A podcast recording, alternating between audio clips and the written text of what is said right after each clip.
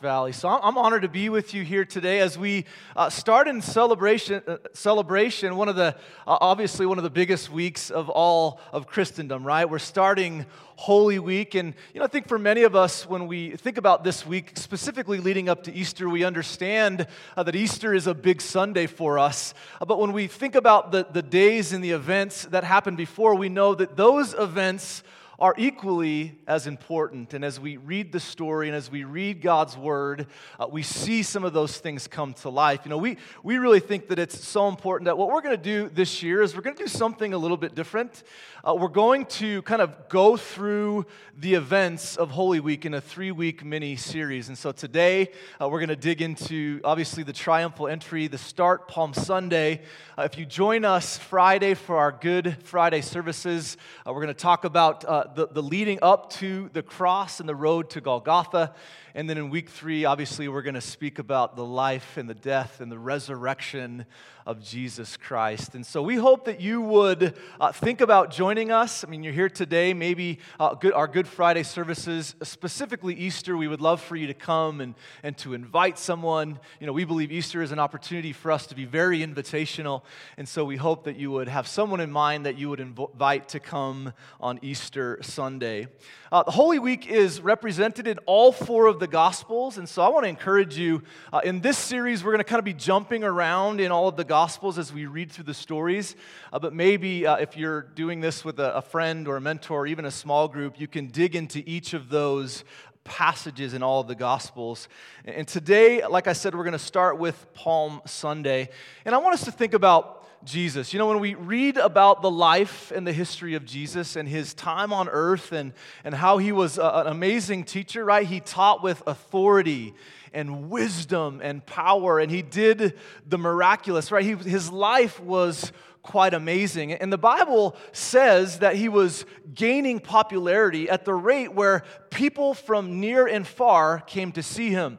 Uh, over two dozen times in the Bible, it says that throngs of people, I mean, that means a lot of people, uh, would come to meet this Jesus, to see what he was doing, to, to, to hear the teaching of his power and, and his authority. And the reason why is because he was God. You see, uh, Palm Sunday uh, was really no exception to this. The Bible says that as he was teaching, people were coming to see him. And so we get this idea of Jesus entering into Jerusalem with many, many people coming to see this Jesus. And so, what we're going to do today really is we're going to look at uh, kind of three different groups of people uh, three different groups or three different camps of people uh, that were there, not only on Palm Sunday, but also that were there, uh, you know, on Good Friday and even in the road to Emmaus. We're going to look at three different groups of people, and we're going to see how they interacted with this Jesus. They're, we're going to see what they thought about this Jesus. And you know, I want to pose the question as we go through the message today How do we view Jesus? How do you view Jesus? Is he your everything? Do you trust him completely? Do you love him with everything that you have? Is he your everything? Is he your Savior and your King? And as we see these three different groups of people, would we see where do we land in our view of Jesus? So if you're taking notes, uh, real quickly today, we're going to go through kind of these three different groups of people. The first that I want to look at today is, is uh, this some that see Jesus as a threat and reject him no matter what the evidence says. Now, have you ever believed in something uh, or thought something was right or maybe thought something was wrong without knowing the evidence? Right? Maybe you believed in something that was true regardless of what true or how true it really was. Or maybe you thought something was right because it felt right, but maybe it wasn't really right. I think we do this in a lot of things. And you know, for the religious leaders of that time, I believe they did the same thing. Listen to what it says here in John chapter 12, verses 9 and 11. It says, When all of the people heard of Jesus' arrival, they flocked to him and also to see Lazarus, the man that Jesus had raised from the dead. It says, Then the leading priests decided to kill Lazarus too. You see, they had already been plotting on killing Jesus. And it says that it had gotten so bad that they were now plotting to kill Lazarus too, for it was because of him that many people, many of the people had deserted them and believed in Jesus. Here's what's going on here. A few days before the triumphal entry, uh, Jesus is entering into the Passover celebration, and, and he's doing, he's, he's hanging out with a guy named Lazarus. Many of us know the story in, in Luke chapter 11, right, where Lazarus was raised from death to life. Jesus performed a miracle and raised Lazarus from the dead. And so now he's entering into, uh, preparing to enter into Jerusalem, and he's doing this celebration with Lazarus and some of his disciples. And so what had happened here is this miracle had gotten the attention of many different people, right? Throngs of people were coming to see him. And so this infuriated the religious leaders. If you go back and read the story, it said that when he performed this miracle, they were so upset that they wanted him dead. And so now he's with Lazarus, and they get word that he's with them, and they're plotting to kill him as well. Now, just think for just a moment. And, and, to me, when I read this, it's really, really crazy. If you had heard or even seen with your own eyes a miracle of this nature, what would it do for you? I mean, think about that for just a moment. If we had a burning in the bush kind of moment, wouldn't that change everything? Like if I saw a miracle where someone was raised from death to life, would that not change our faith or our belief? Am I the only one? Right? It would completely change everything. And so you would think that as Jesus performed this miracle that, eh, and word got out, that the religious leaders would have been amazed by what had happened. But the Bible says it only increased their anger. Uh, do you remember the, the story uh, of the rich man and the beggar in Luke chapter 16, right? This is a story that kind of, uh, kind of gives us a picture of heaven and hell, right? And the story goes that uh, the, the, the, the, beggar who was a diseased man, uh, he dies, and after death, he goes and he's gone to a place of comfort right? And we, we know that the rich man, he goes into a place of torment, literally hell. And there's this picture of, of him seeing uh, this poor man who is with Abraham.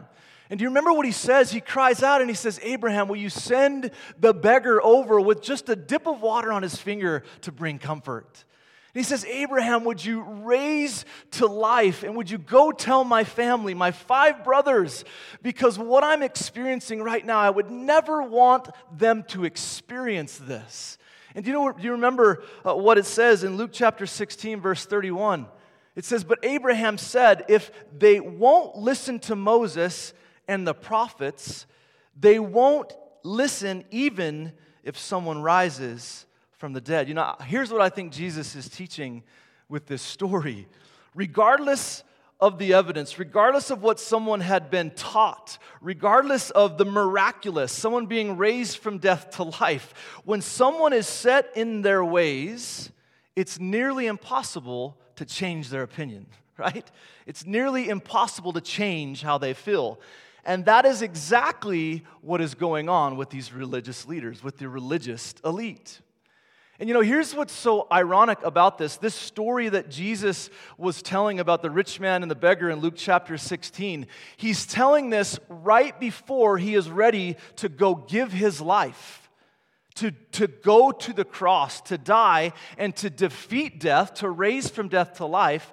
And he's speaking this and he's telling this in kind of a foreshadowing of what's to happen, knowing that people would deny him, knowing that people would reject him, knowing that people wouldn't believe in the miraculous. And you see, Neither scripture nor even the miraculous event could get someone to change the religious leaders and their mind. They wanted Jesus dead, they wanted him done.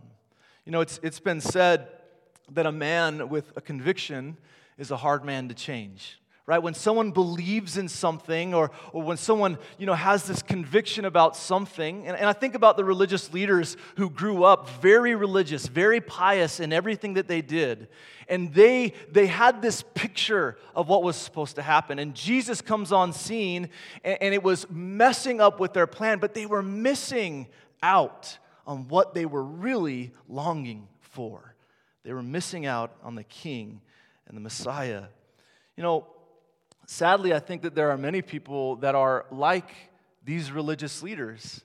I think there's a, lot of people who have their mind made up. They have their idea of, of who Jesus is. And despite the evidence, despite all of the things, all of the miraculous, all of the, the biblical evidence, the historical evidence that we have, they still reject Jesus. And friends, my, my hope for you is that, that you don't fall into this camp. And, and if you do, maybe you have questions, maybe you have doubts, maybe you have concerns. Would you see today that Jesus wants to pursue a relationship with you? And by faith, if you do, he could change your life, past, present, and future. Let's look at a, a, another group of, of people in the story. And these are some that see Jesus as Lord, they see him as King and Messiah of their life, and they obey him even when they don't have the full picture. You know, I love the beginning part of the, the triumphal entry story, Palm Sunday. I love how it starts off because it's a little bit mysterious, right? It's a little bit, uh, it, it, kind of highlights obedience. Now, any of you are in, in here parents? You have kids? Anybody? A lot of us have kids, right? How would life be if our kids were obedient the very first time, right? That would be a, a miracle in itself, but how would that be, right? And, and I think about this when Jesus looks at us. How would it be if we were obedient every time? I mean, you're probably obedient the first time with Jesus, but I've failed in this many, many, many times. So, Jesus, what he's doing, and he's moving on and he's teaching. He comes to a couple cities outside of Jerusalem before he's getting ready to enter into Jerusalem triumphantly. The Bible says that he stops at a place uh, around the, Mount of Olives. And, here's uh, what the story says in Luke chapter 19, verses 29 through 31. As he came to the towns of Bethphage and Bethany on the Mount of Olives, he sent two disciples ahead Go into that village over there, he told them. As you enter it, you will see a young donkey tied there that no one has ever ridden. Untie it and bring it here. And if anyone asks, Why are you untying that colt? just say, The Lord needs it. Now, again, I, like to kind of put myself in the shoes of those in the story. And again, I, probably would say that you're going to obey Jesus the first time, but I have some questions here, right? And the questions that I have uh, when, when, Jesus asks me to do something, it, it, might be, well, okay, Jesus, we've been walking for a long time here. We've been doing all this stuff. You really want us two to go over to that village? It seems kind of far away. Are you sure you want me to do that? And then you want me to go over there and you want me to ask someone for a donkey. Like, what, what makes you think, first of all, that there's going to be any kind of donkey around there? Right? And, and when I meet that donkey, is he going to look like this? Right? Like, is he going to be the Shrek? Like, what's going to go on? What's going to happen, right? And I'm going to have all of these questions. And I think many of us, we do that. We question. We question what we believe. We question what Jesus asks us to do. You know, I, I think of my, my oldest son, Ashton, when he was just a young boy. We used to have these conversations, and and he was, out of all of our kids, he's kind of the realist of the family, right? He was watching the news at a very young age. I'd, I'd come up, I'd come out, and he'd, be, he'd have the news channel on. It was really, really bizarre, but just a realist. And he would have those questions of why. You guys ever had that, that, those, you know, that conversation with your kids? Dad, why, why is the sun so far away? Well, I mean, God created it that way, son, and he put it up there to give light. Why? Well, because he's God and God does whatever he wants to do. Why? right? You guys know what I'm talking about. It's the why and the why and the why. We have questions, but, but here's what I want us to see in this story. When Jesus asks his disciples to do something crazy, they did it. They, they didn't even have any questions. They, they immediately obeyed the first time. And even without the bigger picture in mind, they just did whatever Jesus had asked them to do. And, and, here's what I think is so interesting about this. They believed in him and trusted him so much that even knowing that they didn't have the bigger picture, they trusted and believed that Jesus did. They believed that Jesus knew what he was doing, and so they obeyed, and they obeyed him the very first time. Now, I think this probably came uh, out of relationship with Jesus, that he had proven himself over and over and over again. I think that he was wise and he was honest and he was trustworthy and he, uh, you know, did, did the, did the miraculous. So I think there's this close connection there. But I think that Jesus wants us to be the same way. You know, in the Gospel of, of, of John, when it's talking about this story in John chapter 12, it says that the disciples didn't fully understand what he was asking them to do. And here is what is so uh, amazing about this story Jesus wasn't just using them to learn obedience, he was using them to fulfill prophecy. Listen to what it says in, in Zechariah chapter 9, verse 9 Rejoice, O people of Zion, shout in triumph, O people of Jerusalem. Look, your king is coming to you. He is righteous and victorious, yet he is humble, riding on a donkey, riding on a donkey's colt. He was fulfilling what was said about him. And then we read in a little bit, five chapters later in verse 4 then the Lord will go out to fight against those nations as he has fought in times past. And on that day, listen, prophecy fulfilled, on that day his feet will stand on the Mount of Olives, east of Jerusalem. The d- disciples didn't have the big, bigger picture, but they were obedient. The disciples believed and trusted that Jesus knew the bigger picture, and he was using them to fulfill prophecy, to, to help people understand that this was the coming king, the Messiah, the one that they had been waiting for in anticipation and longing for. And out of their obedience, he was going to use them. You know, friends, I, I, think this is so powerful. And, and I think that as we look at every story, we can apply it to our lives. And, and here's what I would say sometimes Jesus will ask us to obey him even when it doesn't make sense. Sometimes Jesus will ask us to do something, or He will allow something to happen so that He can draw us nearer to Him, to be obedient, to trust Him in everything that we can do. And I think in a room of this size, every single one of us, I would say, have experienced times where it doesn't make sense, right? You know what I'm talking about? God, why? It's a loss of a loved one, or maybe it's the loss of a job, or maybe God's asking us to do something that just doesn't seem right. And we say, God, why? God, why would you allow me to do this? God, why would you, why would you ask me to go this way and not this way? God, why? Well, here, here's what I would say. I think God is wanting to draw us near to Him. And in our obedience, He, he wants to show us the bigger picture. You know, one of my favorite verses is in Proverbs chapter 3, verses 5 and 6. It says, Trust in the Lord with all of your heart. Lean not on your own understanding. Acknowledge Him in all of our ways. And the Bible says He will guide our path. You see, that's where God wants us. But you would say, man, well, that's too hard and, and that's too difficult because sometimes when He asks me to do something that I don't want to do, it's scary, it's fearful, it, it, it'll rock my world.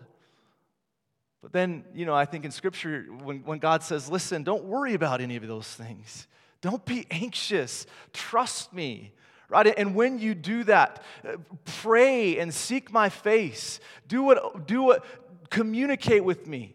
You know, trust in me. And when you do all of those things, then, then when you are connected to me, you will experience my peace, which exceeds anything that surpasses our human understanding. You know, friends, even though we don't have the picture, God does.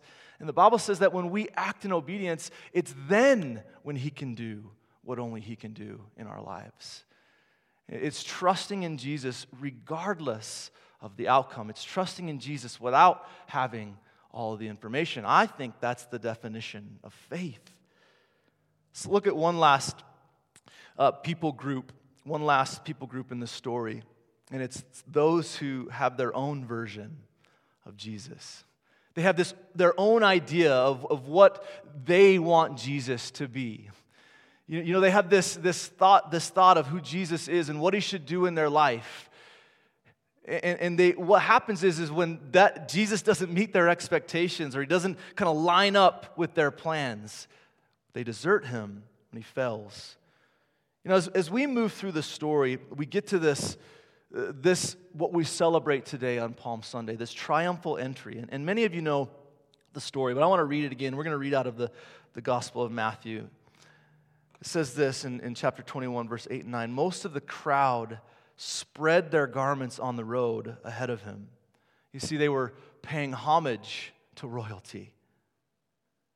It says, and others cut branches from the trees and spread them on the road. Again, this was another sign of royalty, uh, the, the, Israel or, or, you know Jewish heritage, and so they were bringing large palm branches, and, and, and they were they were singing Hosanna Jesus was in the center of the procession, and the people all around him were shouting, Hosanna, praise God for the son of David. You see, God had promised that a king would come from the line of David. And here it was in their midst blessings on the one who has come in the name of the Lord. Praise God in the highest heaven. You know, the people of Israel had long waited in anticipation for this moment right here. You see, all of prophecy was being fulfilled. And here Jesus was, and he was entering in with this triumphal entry. And everyone was saying, Here he is. This is the moment. This is the Messiah that God gave us so that we would be free from our oppressors, our oppressors. We will be free for the Roman Empire. This is who is going to save us. But you see, they, they had the wrong perspective because it wasn't just the political part of it. He was coming to rescue them from their sin. He was coming to defeat sin. They were missing the point. You know, I, I think what this highlights for us is this understanding when Jesus doesn't meet our expectation, we, we so easily flee from him. Listen, just a few chapters later, these same people who were praising him as their coming king and as their Messiah, they, they, they ended up turning against him because they, he didn't do what they wanted him to do. In, in, fact, they turned the other way and they yelled, Crucify him. In Matthew chapter 27, what should I do with this Jesus who is called Messiah? Crucify him. You see, Jesus didn't come in the way that they anticipated coming, him coming. And so what they said, well, if he's not going to be what we want him to be, then crucify him. Be done with him. So, so very quickly, we see this change, this shift. When Jesus doesn't meet someone's expectations, they flee from him. When he didn't come as a, a Messiah who, who came to bring freedom and, and war against their oppressors, instead, what he did is he came humbly on a colt. He came in humbly and he died for us to defeat sin, death, and the grave. You see, I, I think when, when we look at this story, I, I can see how people, you know, maybe who didn't know Jesus very well could reject him if, if they didn't, if Jesus didn't meet their expectations, right? There was probably this anticipation, this excitement. Hey, everyone's celebrating for this guy. This is the guy that's doing all of these miracles. Let's go out and see what's going on. And we see this massive procession. People are singing Hosanna, which in Greek means save now. Here's our Savior. And then all of a sudden, just a few days later, when, when he doesn't meet their expectations, they're saying, Crucify him. I could see people who don't know him maybe doing that. But what about those who are close to him? I mean, think about this. They're, the disciples, right? We, we know that even the disciples who were so close to him rejected Jesus. You know that, right? Judas, Judas himself betrayed Jesus for money. Peter three times. Peter, three times denied Jesus. Jesus predicted it. You're going to deny me. No, I would never do that. And he did. Even his disciples, the Bible said that as Jesus was being led away, it said that they too fled and deserted him. And this was the one who performed many, many miracles in front of them. You see, sometimes I think we, when Jesus doesn't meet our expectation, we flee. We flee. And you know, my hope is this is that when we look at this and, and we see the, the life and the death and the resurrection of Jesus Christ, that we would realize the bigger picture and would trust that God knows exactly what He is doing. And even though it might not line up with what I want, Jesus will always give me what I need. Again, one of my uh, favorite scriptures is in Isaiah chapter 55, 8 and 9. My thoughts are nothing like your thoughts, says the Lord, and my ways are far beyond anything you could imagine. For just as the heavens are higher than the earth, so my ways are higher than your ways, and my thoughts are higher than your thoughts. You see, I don't think this is God is saying, hey, look, I'm up here and you're, you're down there. Good luck. No, what I think he is saying is that he wants us to trust that he is a God who is in complete control of everything. He knows what we're going through. He knows our expectations. He knows how we feel. He knows our doubts and our fears and our worries. And He wants us to trust in Him, in faith sometimes, to trust in Him that He is in complete control of everything. Let's end with this today, you know, because I think obviously many people, all people fall in one of those camps, but one day, friends, listen, one day everyone is going to see Jesus for who he really is. The Bible very clearly says that one day we will all see Jesus for who he is. He is the one who conquered sin, death, the grave, sin. And what he wants to do is he wants to be king of our hearts. He wants to be king of our life. You know, I, think when we look at the entire story of, of the triumphal entry, we see things of contrast, right? Highs and lows. And we know that the highest of high really goes to the lowest of lows on Friday when he goes to the cross. And then we see the pinnacle of Jesus' ministry when he defeats sin, death, and the grave. But here's what I want us to see is that one day we will stand before Jesus. And the Bible says very clearly that we're going to worship him and we're going to see the king that he really is. Listen to what it says in Revelation chapter 7, verses 9 and 10. After this, I saw a vast crowd, too great to count, from every nation and tribe and people and language, standing in front of the throne and before the Lamb, standing before Jesus. They were clothed in white robes and held palm branches in their hands. And they were shouting with a great roar Salvation comes from our God who sits on the throne and from the Lamb.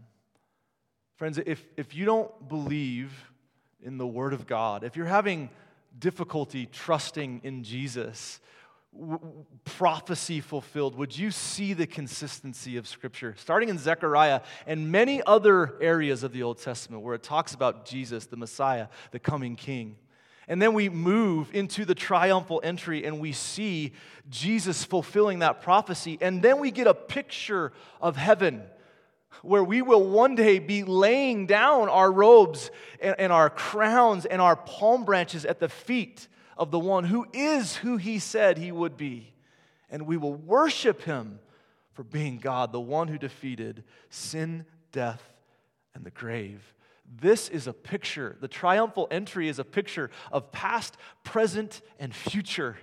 That one day we will get to meet the King, the King of Kings and the Lord of Lords, the one who died for you and for me the one who fixed the chasm. The Bible says that we have a chasm between us and God, and it's called sin. And unless we put our faith in the one who defeated sin on the cross, we will spend eternity apart from him. But we receive a free gift by faith. By faith, if we put our faith in Jesus Christ, we get to spend eternity in his presence forever, worshiping the King of Kings and the Lord of Lords. You see, when we look at the story, from Sunday to Sunday, we could fall in any one of these groups. My hope is that we would fall in the middle group. It says, Jesus, you are Lord, and I want to put my faith in you. If you've never done that today, I would love to share with you just how easy it is to say yes, be my king. And may this story, may this story impact us from here, not only through next Sunday, but through the rest of our lives. Let's pray. Father, thank you so much for your word. God, I thank you for its accuracy. I thank you for its consistency. God, I thank you that we can look at it and you don't change. God, what you say will happen. God, you fulfill every single prophecy. And one day, God, we get to see that prophecy ultimately fulfilled when we get to spend, spend eternity in your presence, Lord Jesus. God, there, there is no doubt that in this room we have people in every single one of these camps. God, for the skeptic in here, may you tug on their hearts. May you get their attention by the power of your Holy Spirit. Would you show them that there is nothing in this world that compares to relationship with you? God, for those of us who believe and have put our faith in you, may it impact everything that we do. May we be obedient. God, may we trust in you. May we move in the power of your Holy Spirit, not only to love you, but to love others. And God, for those of us who, who have unmet expectations, God, would you show us that your ways are so much better than we can even begin to fathom with our finite or infinite, our finite minds, God. Lord Jesus, we, we love you, and may today we rest in who you are, our King of Kings and our Lord of Lords. In the name of Jesus, we pray. Amen.